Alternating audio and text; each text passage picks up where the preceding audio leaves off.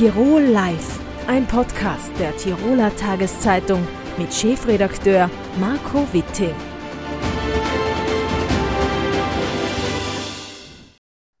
Na hallo, ich bin's, die Emily Antonia und ich bin jetzt 17 Jahre alt und meine Eltern sagen, ich brauche jetzt eine Arbeit, wobei ich denke mir immer, wieso soll ich jetzt eine Arbeit brauchen? Meine Eltern haben ja schon zwei. Da denke ich mir immer, wie viel Arbeit braucht man eigentlich in so einem Scheißhaushalt, Alter? Ja, jetzt haben mich meine Eltern zu einem scheiß Vorstellungsgespräch gezwungen. Das war bitte voll der Sache-Test. Der wollte von mir wissen, was ich heiße, wie ich wohne. Ja. Dann hat er bitte noch nie was von Datenschutz gehört. Er wollte alle meine Zeugnisse sehen. Ja. Dann hat er in einer Tour rumgestreist. Ich konnte nicht ein TikTok in Ruhe fertig machen, Alter. Ja. Dann war das noch bitte so ein uralter, grauslicher Sack, ja, voll der Pedo. Der wollte zum Schluss noch meinen Namen haben, Alter. Ich gebe doch dem sicher nicht meine Number, Alter, sicher nicht.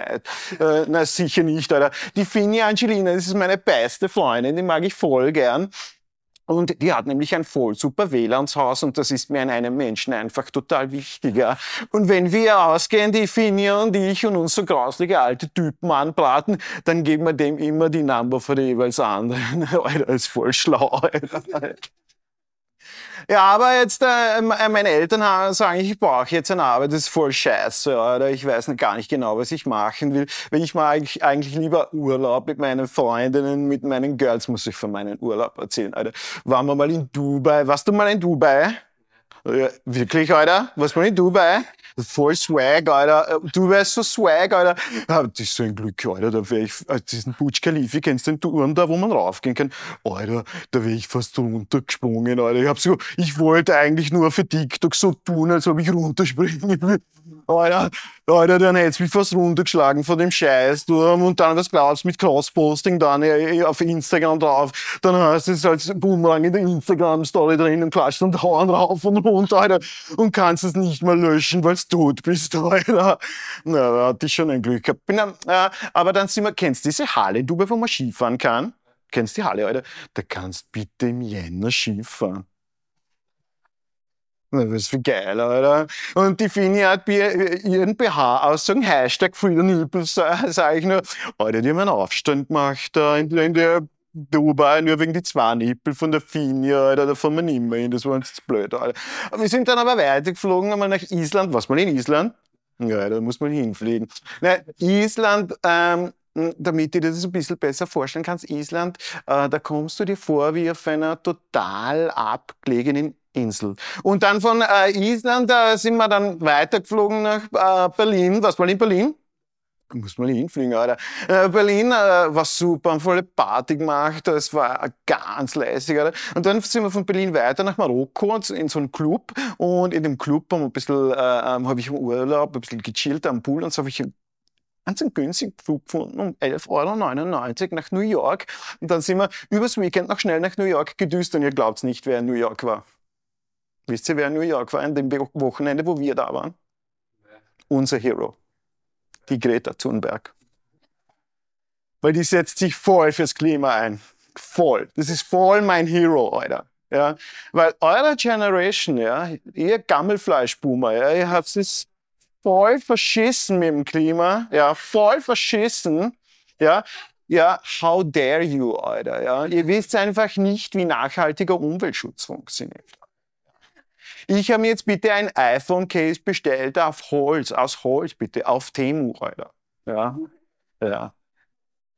Ja, da brauchst du nicht bloß lachen, ja. Da wachsen in China bitte iPhone 14 Pro Max Cases auf einem Baum oder so, ja. Und ich meine, sicher werde ich auch mal was hackeln, aber sicher nicht so was Ödes wie meine Eltern. Mein Papa, der ist Proktologe, ich weiß nicht gar nicht, was das ist, aber es muss voll die Hölle sein, weil er sagt, er hat den ganzen Tag nur mit Arschlöchern zu tun. Ja. Und die Mama ist Rechtsberaterin, ich meine nicht besser sein, aber was ist, wenn ich mal was links brauche? Dann ist die auch für den Arsch. Dankeschön. Merci. Gabriel Castaneda, herzlich willkommen bei uns im Studio. Was war das für eine Figur, die wir da gerade gesehen haben? Ja, das war die, also erstens mal Hallo und das war die äh, Emily Antonia und die Emily Antonia, ja, ist halt das ein bisschen äh, eine junge äh, Aktivistin, die sich durchs Leben kämpft. Emily kommt aus Wien. Die Emily lebt in Wien, ja. Und der Gabriel Castaneda ist momentan auch oft in Wien mit seinem Kabarettprogramm. Ja, ich spiele äh, mein neues Programm, aber auch das Weihnachtsprogramm dann verflixt Navidad wird das heißen. Und spiele in Wien im Orpheum in der Kulisse im, im, im Theatercenter Forum und ja, ein paar Locations halt. Wer dich sehen will, muss nicht unbedingt nach Wien fahren, sondern kann das auch in Tirol bei ganz vielen Gelegenheiten tun. Wo kann man die denn das nächste Mal irgendwo ja, es sind so viele, dass ich muss jetzt einen Schwindelzettel habe. Und zwar am 6.9. bin ich im Bierstindl in Innsbruck. Auf das freue ich mich ganz besonders, weil ich äh, in Innsbruck jetzt ehrlich gesagt, glaube ich, schon drei, vier Jahre nicht mehr gespielt habe. In ganz, Öst, äh, in ganz Tirol, auch ganz Österreich, aber nicht Innsbruck. Also 6.9. Bierstindl. Dann äh, spiele ich in Niederndorf am 23.9., am 27.9. in Breitenwang, in Wenz, in Brutz, in Steinach, bla bla bla bla. Alle Termine sind auf www.castaneda.tv. Du hast schon angekündigt, ein Weihnachtsprogramm steht an ähm, bei den aktuellen Temperaturen. Wie kommt man da in Weihnachtsstimmung? Gar nicht. Also ich habe alles probiert. Ich habe versucht, äh, äh, Lametta mir aufs Hirn zu tackern oder irgendwelche äh, Lines mit Mehl zu ziehen, aber das funktioniert momentan alles gar nicht. Nein, es ist bei 35 Grad das ist unmöglich. Also ich, ich hoffe, dass jetzt schlecht Wetter wird und dann sperre ich mich in meine Keminate und schreibe an meinem Weihnachtsprogramm. Gabriel, vielen herzlichen Dank für den Besuch bei uns im Studio. Danke für die Einladung. Andreas Makora ist seit 2013 Präsident des österreichischen Alpenvereins und jetzt bei mir im Studio. Herzlich willkommen. Vielen Dank für die Einladung. Herr Makora, Sie treten bei der Hauptversammlung im Herbst beim Alpenverein nicht mehr als Präsident an. Warum? Naja, ich bin jetzt seit 1992 äh, Mitglied des Präsidiums. Das sind also über 30 Jahre ehrenamtliche Vereinsarbeit, davon jetzt das elfte Jahr als, als Präsident. Ich habe schon 2013 äh, begonnen, jetzt bis Ende 2023 sind es dann elf Jahre eigentlich und ähm, man muss jetzt einmal auch wieder andere äh, sozusagen ans Ruder lassen und ich glaube, dass das auch gut ist. Äh, ich habe sehr viel Herzblut und sehr viel Arbeit und sehr viel Zeit in den Verein gesteckt. Das war eine ganz eine tolle Zeit, aber jetzt äh, ist es genug und ich habe mich schon vor zwei Jahren eigentlich dazu entschieden, dass ich heuer nicht mehr kandidieren werde. Mhm. Was bleibt für Sie nach diesen elf Jahren als Präsident über? Äh, für mich bleibt eine ausgesprochen schöne Zeit über, äh, die sehr gewinnbringend war, vor allem für mich auch als Person. Äh, für den Verein hoffe ich auch. Ähm, ich habe sehr viele nette, interessante Leute kennengelernt und äh, habe mein, mein Spektrum einfach auch sehr erweitern können, weil man einfach so wahnsinnig viel sieht, weil der Verein ist ja ein, ein großer Verein, ich sage immer ein Verein der Superlative, der nicht nur wie ein Fußballverein nur Fußball hat, sondern der vom Naturschutz über Hütten und Wege, Kulturverein, äh, Jugend, größte Jugendorganisation, äh, Bergsteigerverein natürlich an erster Stelle so viel Facetten bietet, sodass also die Arbeit da nicht ausgeht. Führt mich gleich zu meiner nächsten Frage. Wo sehen Sie denn den Alpenverein verortet momentan in Österreich? Naja, ich sehe ihn als sehr, äh, als sehr gut positionierten Verein verortet, der in der Bevölkerung sehr gut ankommt. Das zeigen einfach auch die, der stetige Zulauf der Mitglieder. Äh, ich habe mir angeschaut, wie ich 1992 zum Alpenverein gekommen bin. Äh, da haben wir, glaube ich, 250.000 Mitglieder gehabt. Wie ich Präsident geworden bin, waren es 450.000 und jetzt sind es 725 oder 730.000. Also das sieht man, dass das ein ständiges Bergauf ist und das sieht man also auch, dass die Angebote, die der Verein bietet, äh, aber auch das Eintreten für die Natur einfach ein Grund dafür ist, dass es wert ist, Mitglied im Verein zu sein.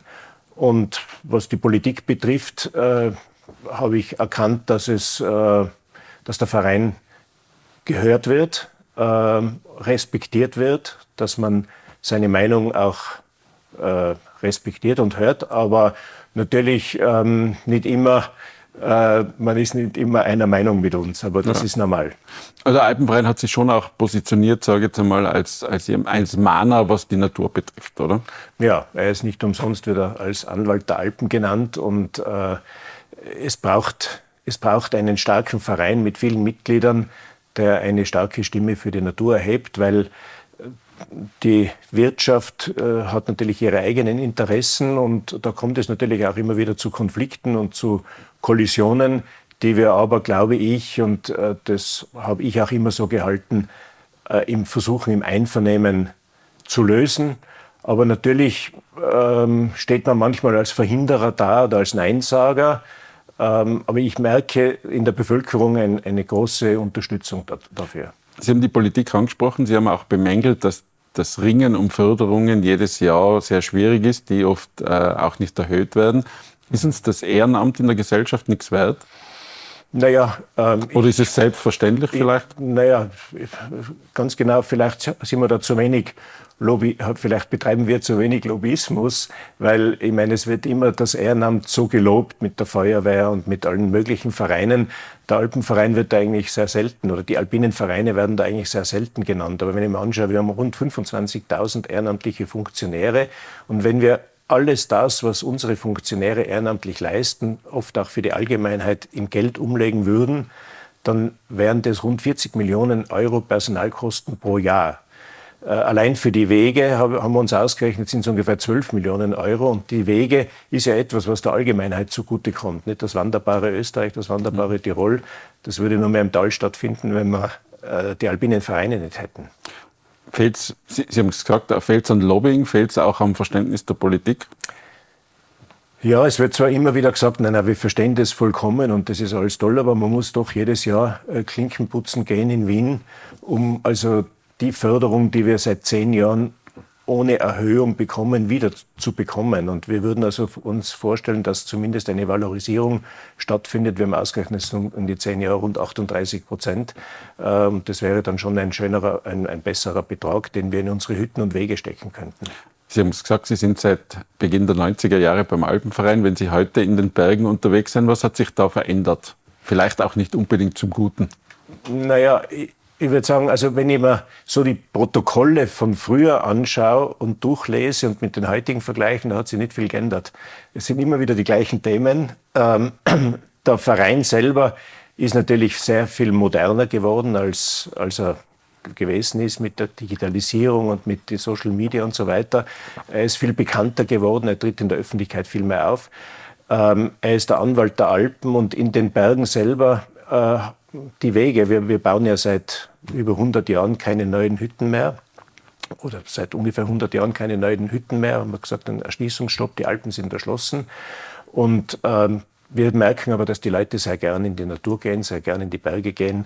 Und das ist auch erfreulich. Auch der heurige Sommer in den Hütten ist super ähm, sehr gut gebucht und es sind sehr viele Leute unterwegs. Aber in einem Land, in den Protokollen werden Sie jetzt nicht ganz so viele Vollkasko-Mentalitätsberichte äh, finden, wo Menschen äh, unbedingt mit dem Hubschrauber geholt werden müssen. Na, das ist richtig. Ähm, äh, das, stimmt. Die Vollkasko-Mentalität, die gibt es nach wie vor. Es meint also jeder, dass auch wenn irgendein äh, Unfall passiert, dass jemand anderer daran schuld sein muss und man sucht, sucht da sehr wenig die Eigenverantwortung. Wir versuchen das aber schon auch unseren Mitgliedern und den Funktionären beizubringen, dass die Eigenverantwortung eigentlich an erster Stelle steht.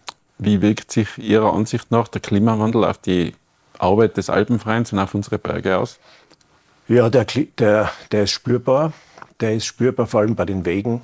Äh, unsere Wege, die ja von eben vielen tausenden Mitgliedern, Mitarbeitern äh, ehrenamtlich betreut werden, die äh, brechen zum Teil aufgrund Unwetter, aufgrund Aufgehen von Permafrost etc. nieder und müssen verlegt werden. Muren äh, verschütten sie. Ähm, aber natürlich auch, ähm, und das ist das Schlimme, wenn ein solcher Weg dann zur Gänze wegbringt, dann hat die Hütte keinen Zugang mehr. Und es kann also passieren, dass unter Umständen in den nächsten 20 Jahren äh, wir die eine oder andere Hütte aufgeben müssen, weil wir einfach nicht mehr gewährleisten können, dass die Wege sicher begehbar sind. Klimaschutz hat seine, äh, seine Folgen. Wenn wir daran denken, wann haben wir denn das erste Windrad in Tirol? Was glauben Sie denn? Ähm, ich glaube, das wird noch eine Zeit dauern, auch wenn der Druck aus Wien auf unsere Politiker in Tirol sehr groß ist. Äh, aber ich habe irgendwie das Gefühl, dass die Tiroler Politiker eigentlich selber nicht ganz wollen, dass unsere Berge mit Windrädern bestückt werden. Ähm, ich höre heraus, Sie wollen es auch nicht. Nein, ich will es auch nicht. Ähm, man muss sich vorstellen, die Windräder äh, das ist eine, eine Beeinträchtigung des Landschaftsbildes und in Anbetracht der äh, unsteten Winddynamik, die bei uns in den Bergen herrscht, äh, ist auch, glaube ich, der, der Benefit in keinem Vergleich zu, zur, dazu zu setzen, dass eben das Landschaftsbild verunstaltet wird. Mhm. Zum Klimaschutz würde aber Windrad schon passen. Also ich sage jetzt mal als erneuerbare Energie. Ja, na, na, natürlich, ja, das, ist, das ist richtig. Und da tun wir uns auch oft schwer in der Argumentation, weil wir einerseits natürlich dafür sind, dass wir aus den fossilen Brennstoffen herauskommen und andererseits äh, aber das Landschaftsbild äh, an, auch an erste Stelle stellen. Es darf also hier Klimaschutz und Naturschutz nicht gegeneinander mhm. ausgespielt werden. Und ich meine, wir sind ein Verein, der auch jetzt eine Klimastrategie ausarbeitet, die also in einigen Jahren äh, so weit stehen soll, dass also hier alle Voraussetzungen gegeben sind. Aber wir, wir müssen auch auf die Natur schauen, weil wenn sie einmal verunstaltet ist, dann ist sie nicht mehr wiederherstellbar. Letzte Frage, was wünschen Sie Ihrem Nachfolger und was raten Sie ihm? Ähm, also ich wünsche meinem Nachfolger natürlich alles Gute. Ähm, er wird es sicher sehr gut machen. Ich kenne ihn schon seit vielen Jahren, weil er, äh, weil er auch ein, ein, Präsidium, ein, ein Präsidiumsmitglied ja. ist, also sofern er gewählt wird. Ja. Ähm, ich wünsche ihm auch, dass so wie es in meiner Ära war, äh, in den letzten zehn Jahren hat es bei der Hauptversammlung, wo doch 600 Delegierte sind, fast immer nur einstimmige Beschlüsse gegeben. Äh, es ist gelungen, den Verein aus Skandalen herauszuhalten. Wir sind finanziell sehr gut aufgestellt. Es ist gelungen, keine äh, Personaldiskussionen zu führen oder irgendwelche Sachen, wo die Allgemeinheit aufschreien würde, zu veranstalten, sondern einfach eine ruhige Vereinspolitik zu führen. Und das, glaube ich, wird auch unter meinem Nachfolger äh, so passieren. Und wie werden Sie sich einbringen? Ich werde mich gar nicht mehr einbringen. Also ein gänzlicher Abschied. Es ist ein gänzlicher Abschied. Äh, Keine man, Kommentare aus der zweiten Reihe. Nein, wenn man einmal Präsident ist, dann wird man immer äh, irgendwie in, in unterer Position äh, tätig sein. Das, ich, meine, ich habe jetzt so viele äh, Stunden hineingesteckt und äh, ich werde mir das dann anschauen und werde mich freuen, wenn, wenn das gut läuft. Aber ich werde mich hüten, da irgendwie jetzt aus zweiter Reihe äh, hervorzuschreien. Herr Makora, vielen herzlichen Dank Danke. für den Besuch. Tirol Live, ein Podcast der Tiroler Tageszeitung. Das Video dazu sehen Sie auf tt.com.